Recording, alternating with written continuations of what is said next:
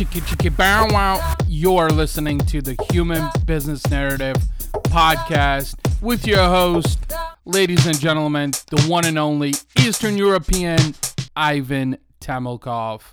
Yo, what's up, you lovely humans? My name is Ivan Temelkov, digital practitioner, human evangelist, and startup founder of RazorSharpDigital.com.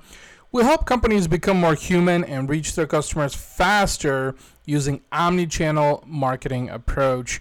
Thank you for tuning into episode 17 of the Human Business Narrative podcast with yours truly and my special guest Troy Hazard. If you're a first time listener, thank you for downloading my podcast. I'm truly humbled and most grateful to you for spending the time in doing so. This is a podcast where we discuss human business, human centricity, entrepreneurship, digital marketing, social media, and special guests and industry experts share their compelling stories for business growth.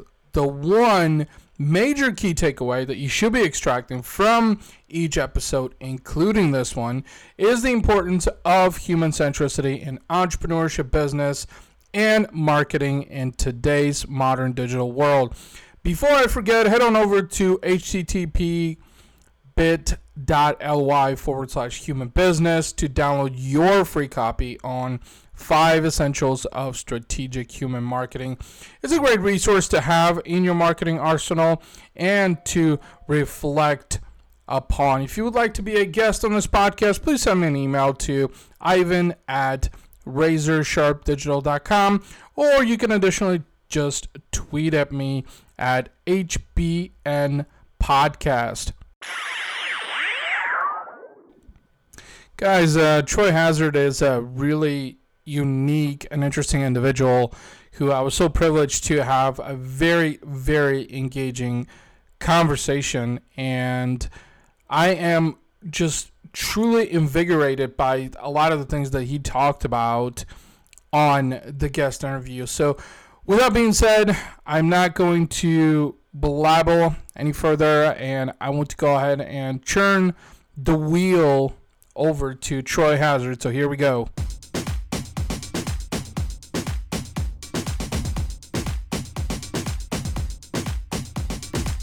Hello, everyone. Uh, this is Ivan Temelkov here on the Human Business Narrative podcast. And uh, today I'm joined with uh, Troy Hazard. Hi, Troy. How are you? I'm great. How are you doing? Great, great, great. Did I pronounce that correctly? Yes, you did. As in Awesome. risk.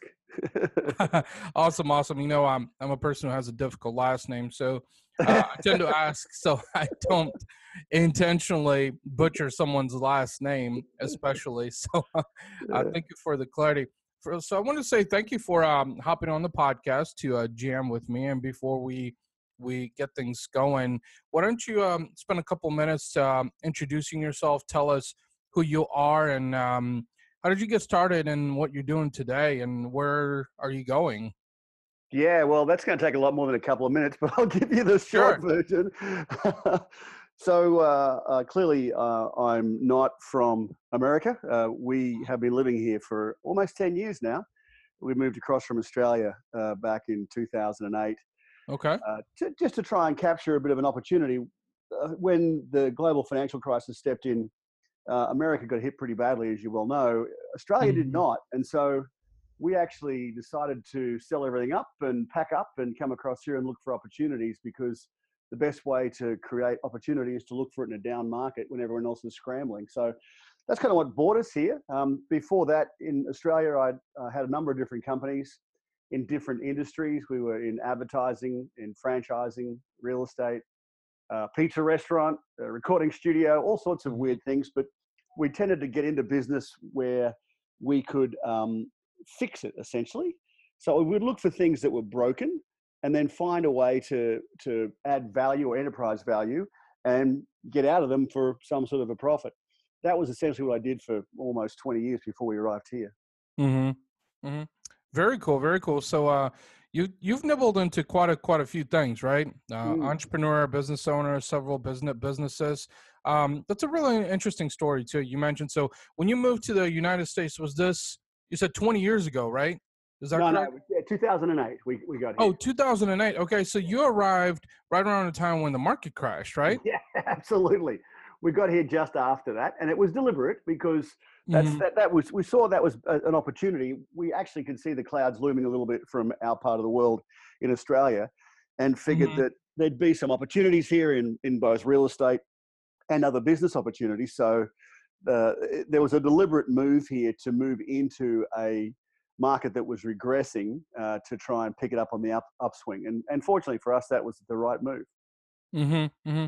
Interesting. You know, 2008, I, I remember that, you know, a lot of people were scrambling. I mean, after the market crashed, people were losing jobs, you know, Mm. people were foreclosing on their homes, Mm. you know, just all kinds of chaos that was happening. Here's you, you're coming from Australia and you're invigorated and you're looking at business opportunities. So that must have been, um, that, that must have been quite the challenge, right?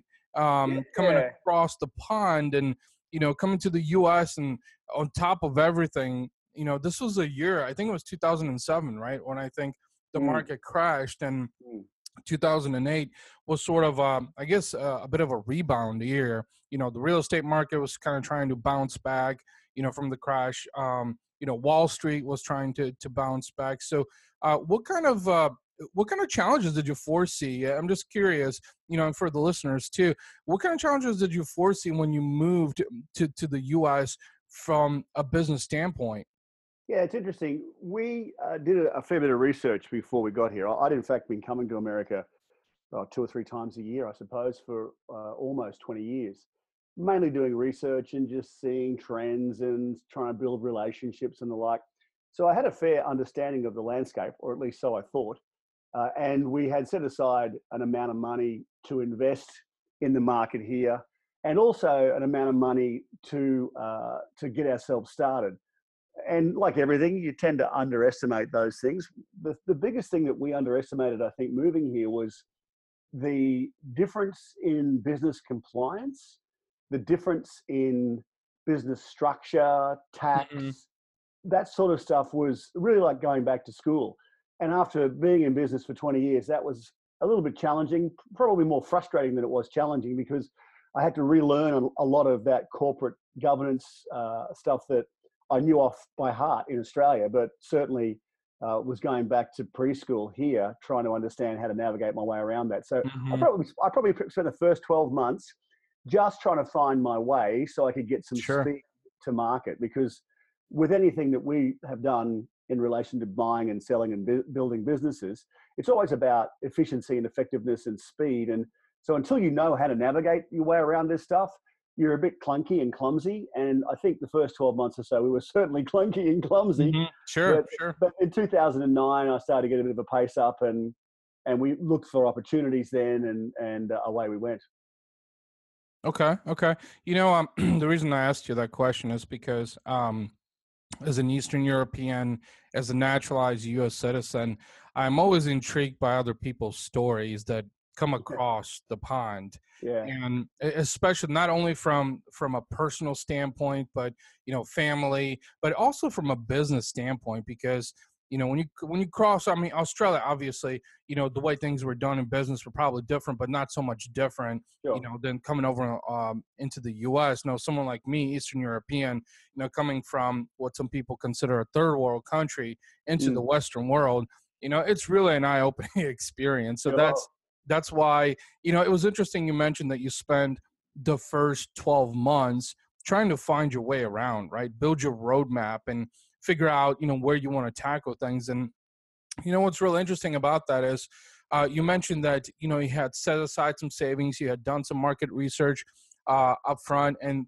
that was a very very smart approach because a lot of people, you know, a decade ago now weren't doing that. You know, there were a lot of business people were sort of an extent winging a lot of things or Yeah. very relying on the market without Yeah. doing their market research or preparing their business plan or even having um, uh, a marketing plan, you know, to to start a business or continue their business. So, you know, 10 years fast forward, I mean, let's talk a little bit about, you know, what are some things that you have learned over the last 10 years, you know, moving to the US, starting a business.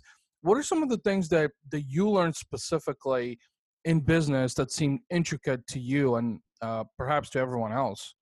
Yeah, I think the simplicity of that is that it the, the move here certainly reminded me that I needed to uh, refocus on personal development and to really get into a rhythm and routine to try and spend time each day to develop my skills, even though I've been doing this for 25 years now, mm-hmm. just to ensure that you're ahead of the curve. I think over the years, I kind of got a little bit lazy where we just kept running harder and faster with the companies we were involved in, with a view that the faster we ran, the better it would be, the more we'd make, life would be fine. But arriving here, it reminded me that in order to get ahead of the curve and beat the competition and look for opportunity, you had to really just continue to develop your own personal skill set. So I got back into my age old habit of spending 30 minutes a day on personal development. And that's as simple as reading articles, watching mm-hmm. videos, uh, sourcing different industries or opportunities that I'm not quite clear on to do some research on. But typically every single day I will spend 30 minutes just doing that to remind myself that I can be better tomorrow than I am today and I can continue to learn even after two decades. And in order to be one step ahead, I've got to continually try harder to look for the gap. And uh, it's a message to all entrepreneurs. I think we think as an entrepreneur, that means we can be a gunslinger, we can be disruptive, we can be innovative, and all those wonderful words. Sure, that, sure. That you know are buzzwords now, essentially. But the reality is, it all boils down to personal development. You want to be an entrepreneur, you've got to be better tomorrow than you are today. Otherwise, mm-hmm. you're just simply not going to keep up. If you're not changing, people are going to catch you. If you're not evolving, you're not going to you're not going to find the opportunity because you'll keep going round round circles in Groundhog Day. I think that's probably the simplest thing for me that that really sh- shifted my focus back in 2008 that I had forgotten to make that a daily habit. I probably did it once a week, but it reminded me to get back into the the daily routine of of just trying harder. Yeah, yeah. You know, that those are some very, very important points that you mentioned. One thing I wanted to highlight upon is um, I was actually watching a video recently of uh, Gary Vaynerchuk. He had done um, uh, it was brand minds in Asia. I think it was mm-hmm. Singapore, I believe. And one of the things that you know, I, I'm I try to always look through the clutter and all the gurus and everything, but this was a really key message that I think resonated quite a bit with what you said is that you won't know exactly what you're good at or how to remain relevant and how to remain competitive unless you you've tasted enough. Mm. You know, you have to taste so many different things to really understand, you know, uh, whether or not it's a strength or weakness, or there's a passion there, or the ability to to develop practicality around that. So you made that that point, and you know that was that was head on, and you know for entrepreneurs, you know, continuously to pivot, right? especially in 2017, is to pivot so much to to understand that to remain relevant, to keep pushing forward, to progress, you have to pivot. And that was a really good point that you mm. made. Let me ask you a question. Um, another question I wanted to ask you is, you know, kind of talking about the business as well, and you know, the human element and emotional engagement is really, really big. Something that I strongly emphasize upon in this podcast and with guests uh, as well. What was if you were to think back in starting business, what were some of the reasons that you decided to get into business for yourself to be an entrepreneur? yeah, that's a bit of a, an odd story, really. Uh, I was working at a radio station back in 1989, and there was a change of management and a change of policy and a change of leadership, and everything was different. Mm-hmm. And I was just working 18 hours, 18 hours a day, day in, day out for about six or seven months. And I woke up one day and I said to my new boss, "Look, I'm dying here because I'm just working so hard. I need a, an assistant. I either need an assistant, I need more money, or I need a holiday." And he said, "Well, right. a holiday." And I said, "Yeah, okay, I'll take the holiday." He said, "Good, you're fired." So um, pretty, pretty much, uh, I I ended up going home that evening and turning on the evening news and and uh, just looking at what was going on in the world. And yeah. I rang my I rang my mother. and I said, "Look, I, I find myself unemployed now. Uh, I think I'm going to get into renovating houses." Uh-huh. And she uh-huh. said, "That's a great idea, Troy, except you're not very handy." So oh, okay. so uh, my mother was an interior decorator, and uh, so we went into partnership. And I did the real estate deal. She did the decorating plan, and we hired contractors to do the work. And we ended up doing 13 properties over the next 18 months and doing quite well at it. And I think that started the whole journey uh, and, and the interest in, in what, you know, that, that shift from, uh, from working for someone to working for yourself and the freedom that it afforded us and the, and the, uh, the creativeness that came from that, where you were able to do and, and be different things every single day. Uh, sure. So that's probably where it started. And then after that, we just headed down this these little rabbit holes, I suppose, of different paths that that took us on an unusual and eclectic journey, but certainly opened up some some opportunity over the next twenty years. Yeah, yeah. Well, you know, the reason I had to ask that question is because I think in today's day and age, uh, the rise of the entrepreneur, the rise of the digital consumer, mm. um, you know, there's the barrier of entry is so so low that so many people are getting into business for themselves. Mm. I mean, I think over the last five years alone, uh, you know, alone in my network, I think everyone is has their own gig now. You know, and so the reason I had to ask is because one of the things that I try to emphasize upon is um, so first of all, I think a lot of people, you know, that so newcomers, new entrepreneurs, you know, look at seasoned uh, business owners, right? And mm. they think that you know, especially ones that are very successful in business and think that, well, this person had it figured out from the start, right? Is mm. that had this, yeah, yeah. there's this illusion in their mind that, yes. you know, they created this map and they followed it all along. No, yeah. they didn't, you know, nah. so I think I try to emphasize, and that's why I asked you this question to really emphasize to listeners and other entrepreneurs they'll be listening to this episode that no, you don't have it figured out. No, I mean, at all. You know, and the reason that you get into business and entrepreneurship, you know, like you you mentioned freedom. You know, that's probably one of the the biggest things, one of the biggest reasons I think a lot of people nowadays are getting into entrepreneurship. But um, it, you know, freedom is great to strive uh, towards that. You know, um, and I think it's a, a great goal to strive towards. But you know, to re- achieve a level of practicality in entrepreneurship, of course, that's a whole different discussion, right? Yeah, um, absolutely. Because, absolutely. And I think just to that point, uh, getting into business doesn't automatically give you freedom.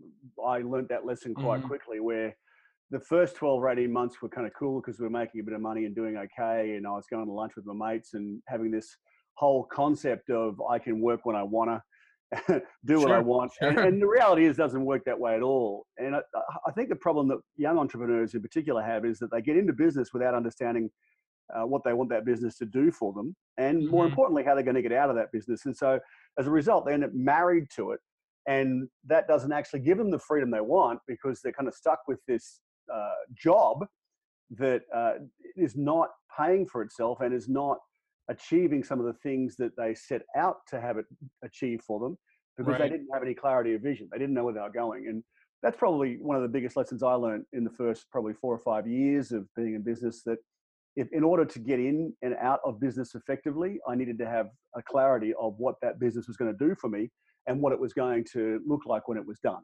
And it's always done. There, there will be a time and place where your business is done, where you either hand it to your kids or you sell it or you take it public or you do something, but your journey at some point will be complete.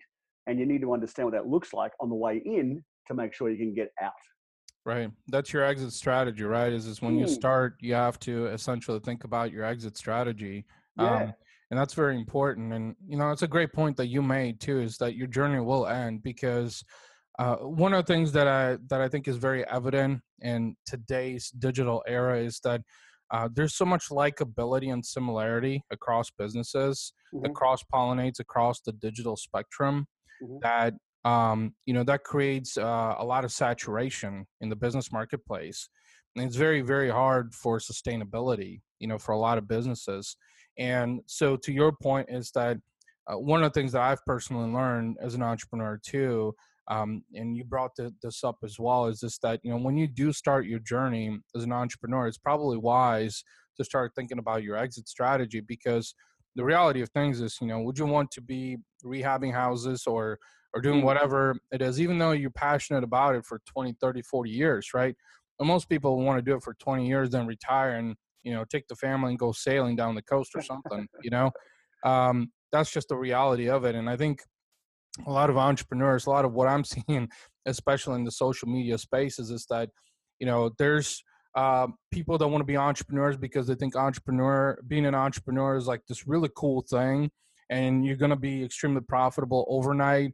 Yeah, and yeah. little did I know that you know all the sacrifices and you know the hustle and bustling and you know trade-offs that you you're gonna have to consider throughout your journey you know right this right. unrealistic perception of it so uh, you know to elaborate upon your point yes exit strategy is extremely important because you know you don't you're not uh, realistically you're not going to be doing the same thing you know for your entire life i mean uh, just one of the things that's really intriguing to me is just i'm seeing how the human attention span is changing yeah. and you know we're becoming less and less attentive and i think that between technology between advertising um, you know we're just being a lot more distracted because everyone is bidding for our attention as consumers companies are bidding for our attention as consumers sure. um, you know some stats that i saw uh, i think indicated that on daily basis the average consumer is bombarded with about 1500 different marketing messages so mm. that's indicative that everyone's bidding for our attention right yeah. yeah. Let me ask you something else, just kind of on the entrepreneurial topic. Is uh, so when you came over, you know, uh, you know, a decade ago now, is what has been? Have you set a focus for yourself, like an area that you wanted to focus on with your business? Yeah, it's a good question. The answer is that it wasn't so much a focus in business; it was a focus on lifestyle. Mm-hmm. One of the things that we saw in the American market was the size of the market, obviously, and the opportunity that afforded in a number of different industries that we were interested in. But more importantly, the, one of the main reasons for coming here was to make more and do less. And the sure. the lifestyle slash family reason was stronger than the business reason, because I figured that if I could get uh, a foothold on the upswing in 2009 through till now, essentially, mm-hmm. then that would give us the opportunity to grab some market share, settle a, a, a, couple of decent business concepts, and then find that balance where I didn't have to work as hard and could still make a decent living and create some wealth along the way, but mm-hmm. still be at the beach making sandcastles with the kids by four o'clock. So sure, um, our our balance was we always knew we are going to have uh, family, and this was an opportunity for us to find a, a blend of uh, building an opportunity from a business and wealth perspective, but also building a family and having the time to invest mm-hmm. in that as well.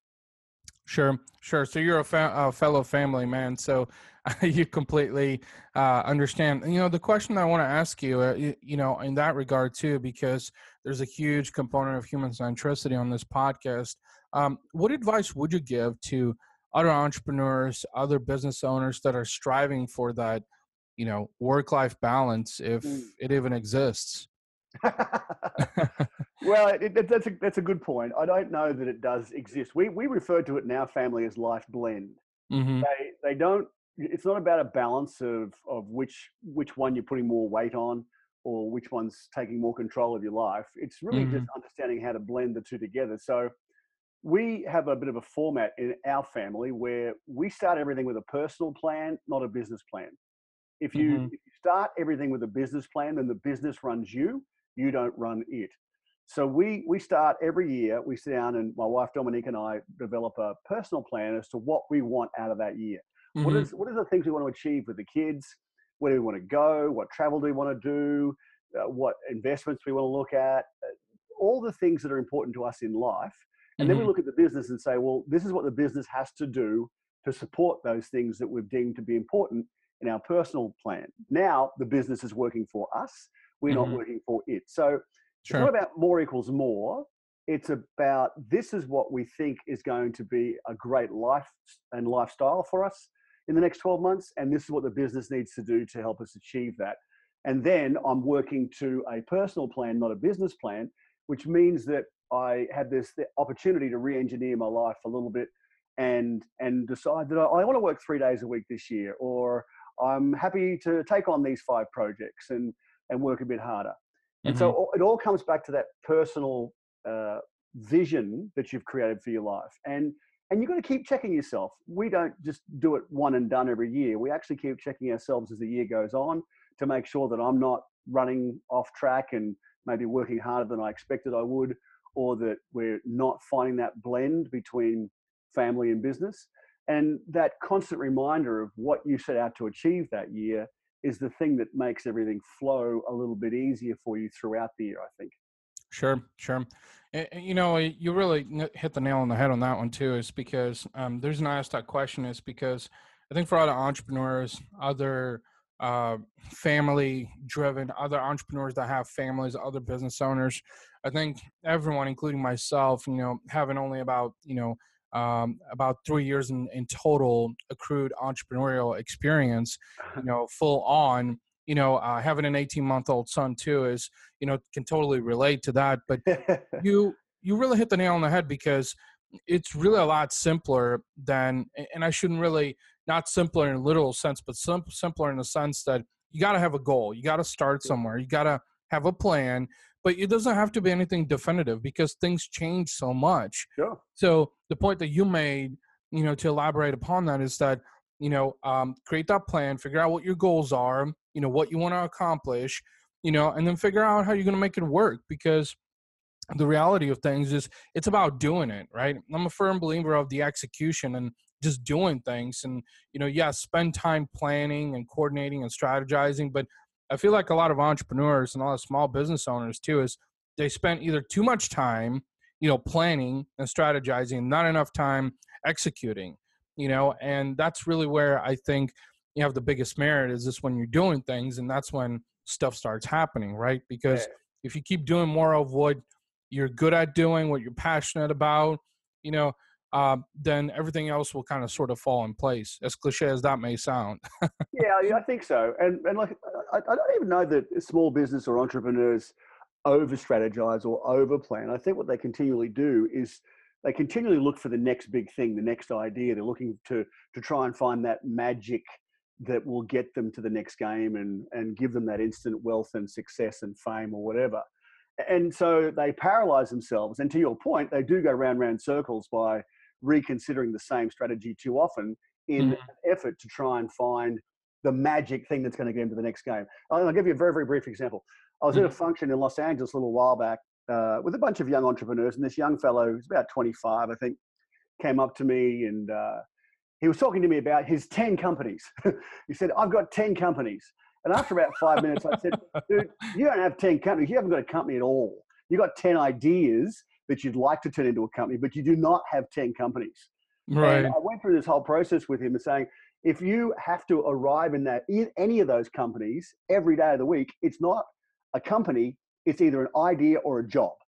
A company sure. is something you can walk away from and know that it's paying for itself and looking after itself and maintaining an income and delivering you a profit and working for you.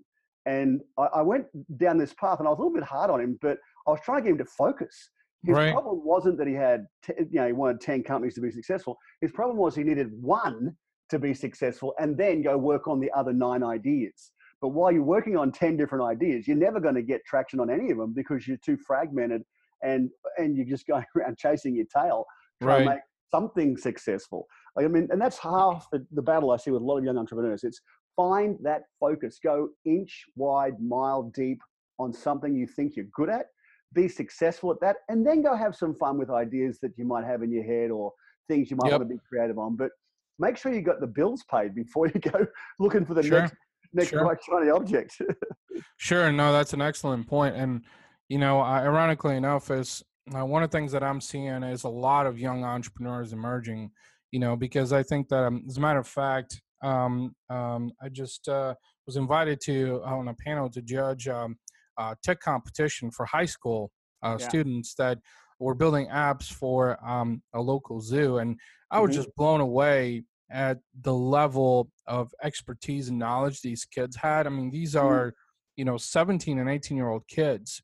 You know, they're competing at a local and some even at a national level. You know, so it really got me thinking that yes, I, I think, and I'm a firm believer that education is important you know to to to continue to like you mentioned earlier on personal development to invest in that yeah uh, whether you're you know you're a high school student or you're a seasoned professional because that's what helps you be more um, valuable more mm-hmm. knowledgeable Uh, Mm. It helps you be more relevant also uh, in business. But the point you were trying to make is is that you're talking about you- ten ideas that young entrepreneur, right? I think Yeah. everyone has ideas nowadays, but Yeah.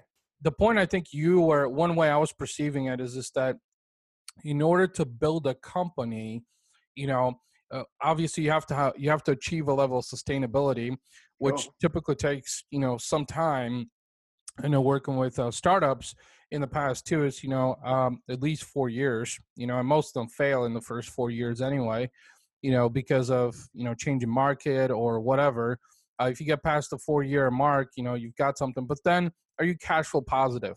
That's your sustainability Sure. you know uh, so when you start seeing cash flow positive and you know you're seeing some growth and you're hiring more resources and you've got uh, more sales coming in and you've got you know some kind of an approach and plan that seems to be sustainable and keeps being fruitful then that in essence i think to me is where you're starting to see growth in a company right because now it's becoming a brand and it's not just an idea you know so to your point i probably would have laughed if someone told me that you know, uh, that they have 10 companies. And trust me, I know a couple of young entrepreneurs that one is a COO of a company and he's 19 years old and uh, he's got a couple of, uh, of other adventures going on. And I'm sitting here and I'm like, great product, great service, but not enough attention, you know? yeah. And I think there is a sense of, um, again, illusion that they're doing it all well. I mean, you can't realistically be running, you know, more than one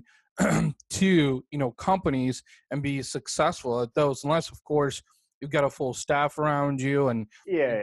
um it's i mean you know and so i just wanted to elaborate upon that. So um the next question you know that i i wanted to ask you so when people come to you like what are some of the most common questions? What are some of the most common discussions that you have with people In relation to de- developing and growing their businesses. mm-hmm yeah Yes, so there's probably two fronts there that I get a lot of uh, inquiry on. One is uh, what is the secret sauce to being able to market and position my business in a competitive environment and uh, give me some tips and hints to set me on a path.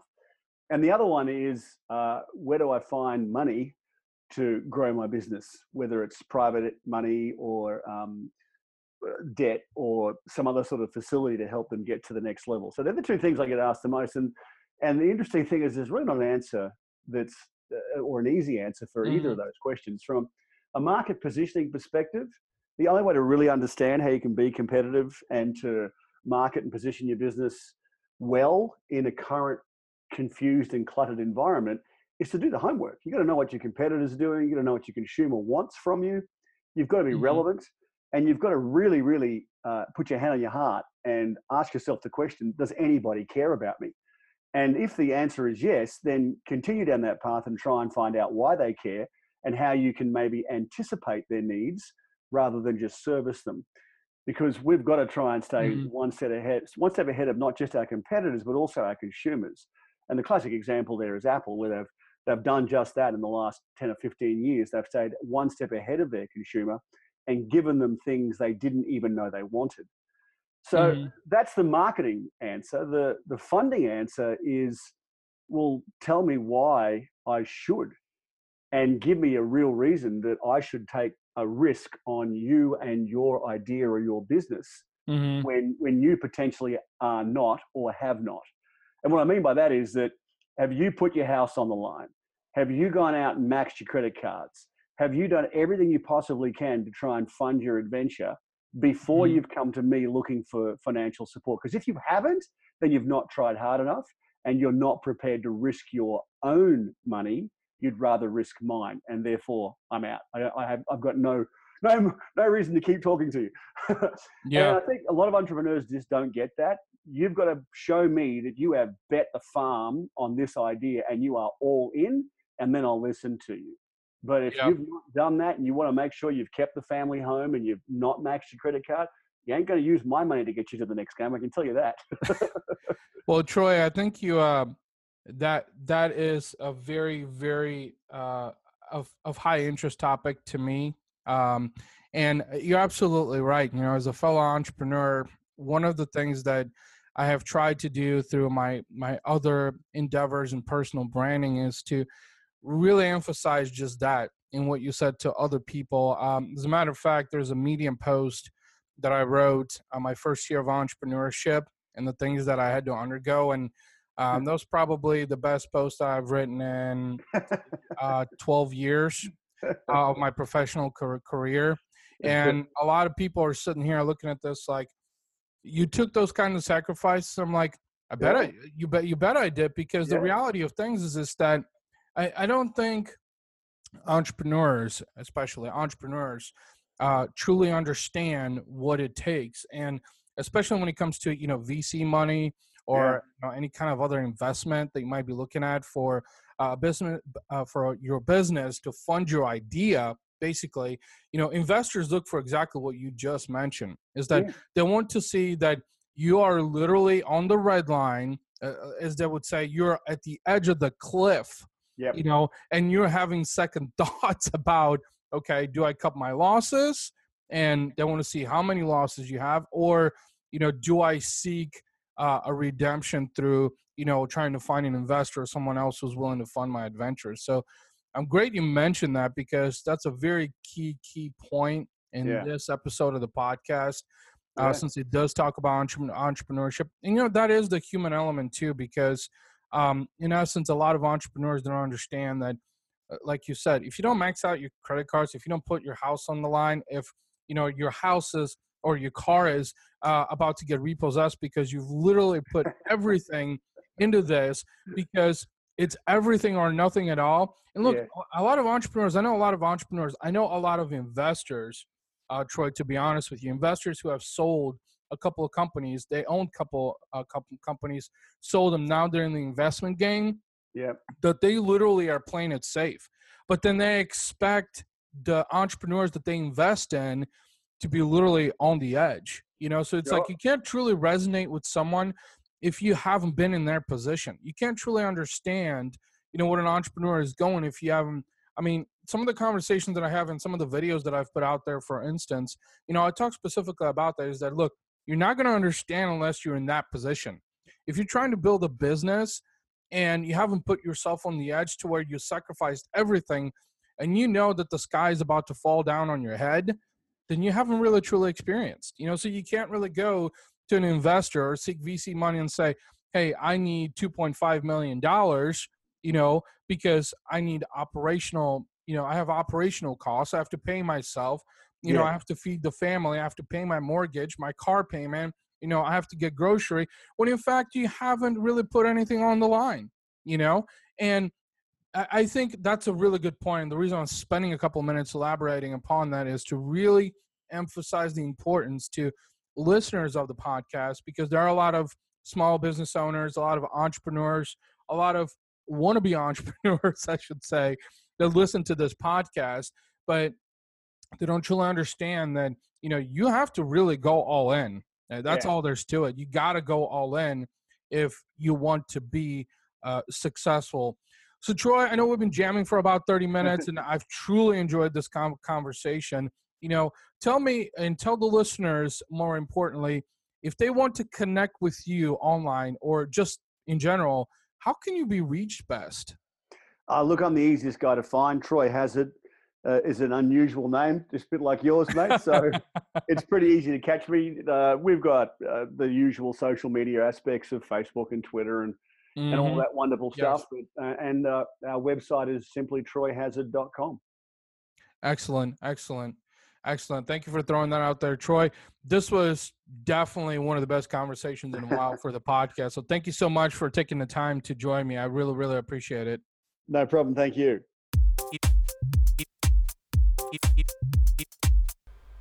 And there you have it, guys. That was the uh, guest interview with Troy Hazard.